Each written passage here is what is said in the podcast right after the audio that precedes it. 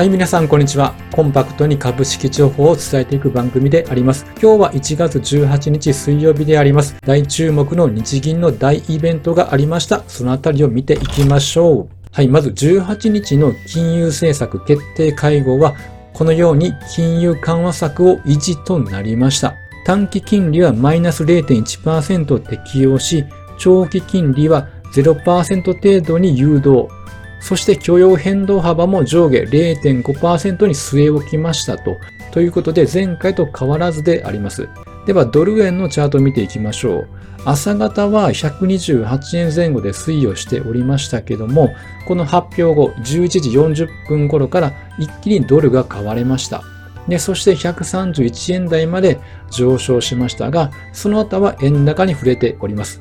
で、また、冷やしてみてもまだこの10月、22年10月につけた150円からまだこの下降トレンドの中に収まっているということであります。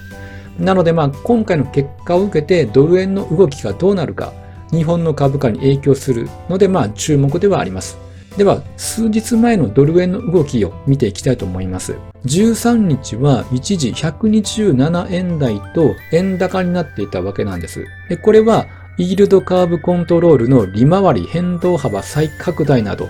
追加の政策修正を行うという観測が強いためということであります。で、10年国債利回りの変動幅の上限値として0.5%前後に達する中、利回りの上昇を抑えていくためには、日銀が国債を買って0.5%より上に行かないように、していたということであります。で、こちらが日本国債10年利回りの1時間足になっておりまして、18日に今回の発表がありました。前日の17日には、一時0.59%まで金利が上昇していました。つまり今回の日銀の会合で金利の拡大を見越して債券を売ってきたということで、まあ、金利が上昇したということであります。で、今度はこれを日銀は抑え込まないといけないので、大量の国債を買い入れて、なんとか0.5%を保っていたということであります。で、日銀は結構国債を買い入れているので、13日には5兆83億円の国債を買い入れしていた。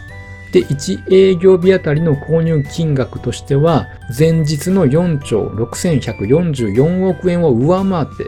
連日で過去最大を更新したということであります。まあ、後から見ていきますが、日銀は政府の借金である国債を大量に保有しているわけなんです。つまり国債を買い入れて上限を超えないようにしているのは今までが0.25%だった。で、今回0.5%になったということで、この動きは今までと同じなわけであります。で、今回の発表を受けて10年利回りどうなったかというと0.36%まで低下したということであります。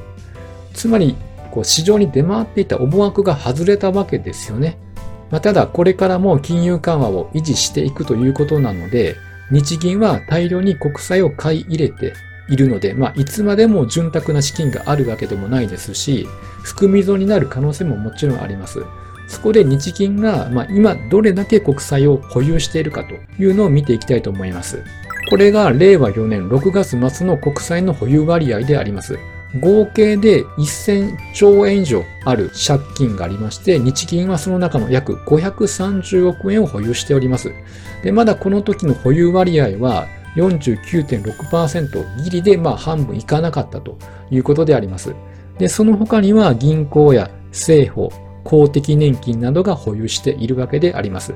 ただ、その後も金利の上限を維持するために国債を買い入れているので、ついに22年9月には50.26%ということで半分を超えてきました。で、黒田総裁が就任した直後の保有割合は11.55%だったわけであります。で、その後、大規模な金融政策に伴って国債を大量に買い入れしてきた。で、国の借金である国債の半分以上を今では日銀が担っているということであります。で、ここでやはり問題となってくるのが、大量に国債保有していくと資金も必要になってきますし、国債の損失拡大の恐れも出てくるわけであります。そこで今回このような共通担保資金供給オペの拡充をすることとなったというのが、まあ新しい発表ではあります。で、この共通担保資金供給オペ、これ何って感じですよね。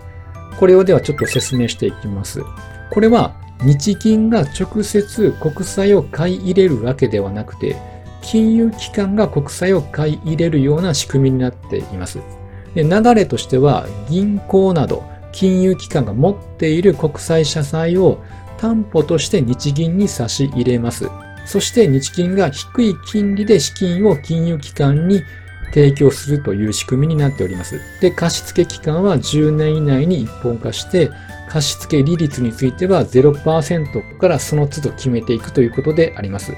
で、その結果、要は日銀が国債を買い入れなくても、債券市場の機能低下を促せるということになります。まあ、いよいよ日銀も国債の半分を保有しているので、そのあたりの危機管理から、やはりこの共通担保資金供給オペを導入したのではないかと思われます。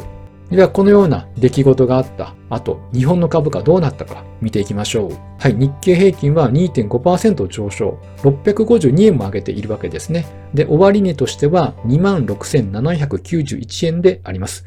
トピックスはプラス1.68%上昇、マザーズもプラス2.49%の上昇ということで、まあ3指数揃って大幅高となりました。で業種別で見ていくと銀行株だけが唯一下げております。ただ、マイナス0.19%と下げは意外にも限定的だったということがわかります。で今回の現状維持を受けて一番ネガティブに動くと思ったんですけども、まあ、意外にも、まあ、底堅いのか買い戻しされたということで、まあ、下げ率としては少なかったということであります。では、三菱 UFJ のチャートを見ていきましょう。左側が噴和して右側が冷やしであります。終値は943.1円。マイナス0.79%の小幅安となりました。で、このようにまあ長い下髭を出して買い戻しされたということがわかります。というのは今まで長期金利引き上げで大幅高していました。でそしてで今回の会合でも思惑で上がるのではと期待されていました。で確かに発表後のこの5番を見てみますと、下げて始まっています。ただそこからは買い戻しされて上昇に転じてきているので、結果的にはこの下げ幅は限定的に収まったということであります。やはりこれは今後の政策修正を想定する見方が強かったのかなと思っております。では、もう2社、三井住友とみずほを見ていきます。三井住友銀行は5507円、マイナス0.22%、みずほは2005円、マイナス0.17%と、まあ3社とも長い下髭を出しておりまして、まあ、形的にはタックリ線で終えております。この動きを後から見ると、この長い下髭の底で拾えていたらいいのになというふうに思ってしまいますよね。まあ、あとは、この3社の傾向から、株価はまあ以前に比べれば高値圏ではありますが、まあ、安くなると買われる動きがあるというのが今回分かりました。なので今回のこの長い下髭というのはこれからの先行きとしてはまだまだ上昇の余地を秘めているのではないのかなというふうな動きを感じさせられました。はい、本日は以上となります。最後までご視聴いただきありがとうございました。いいね、フォローなどしていただけると嬉しいです。よろしくお願いいたします。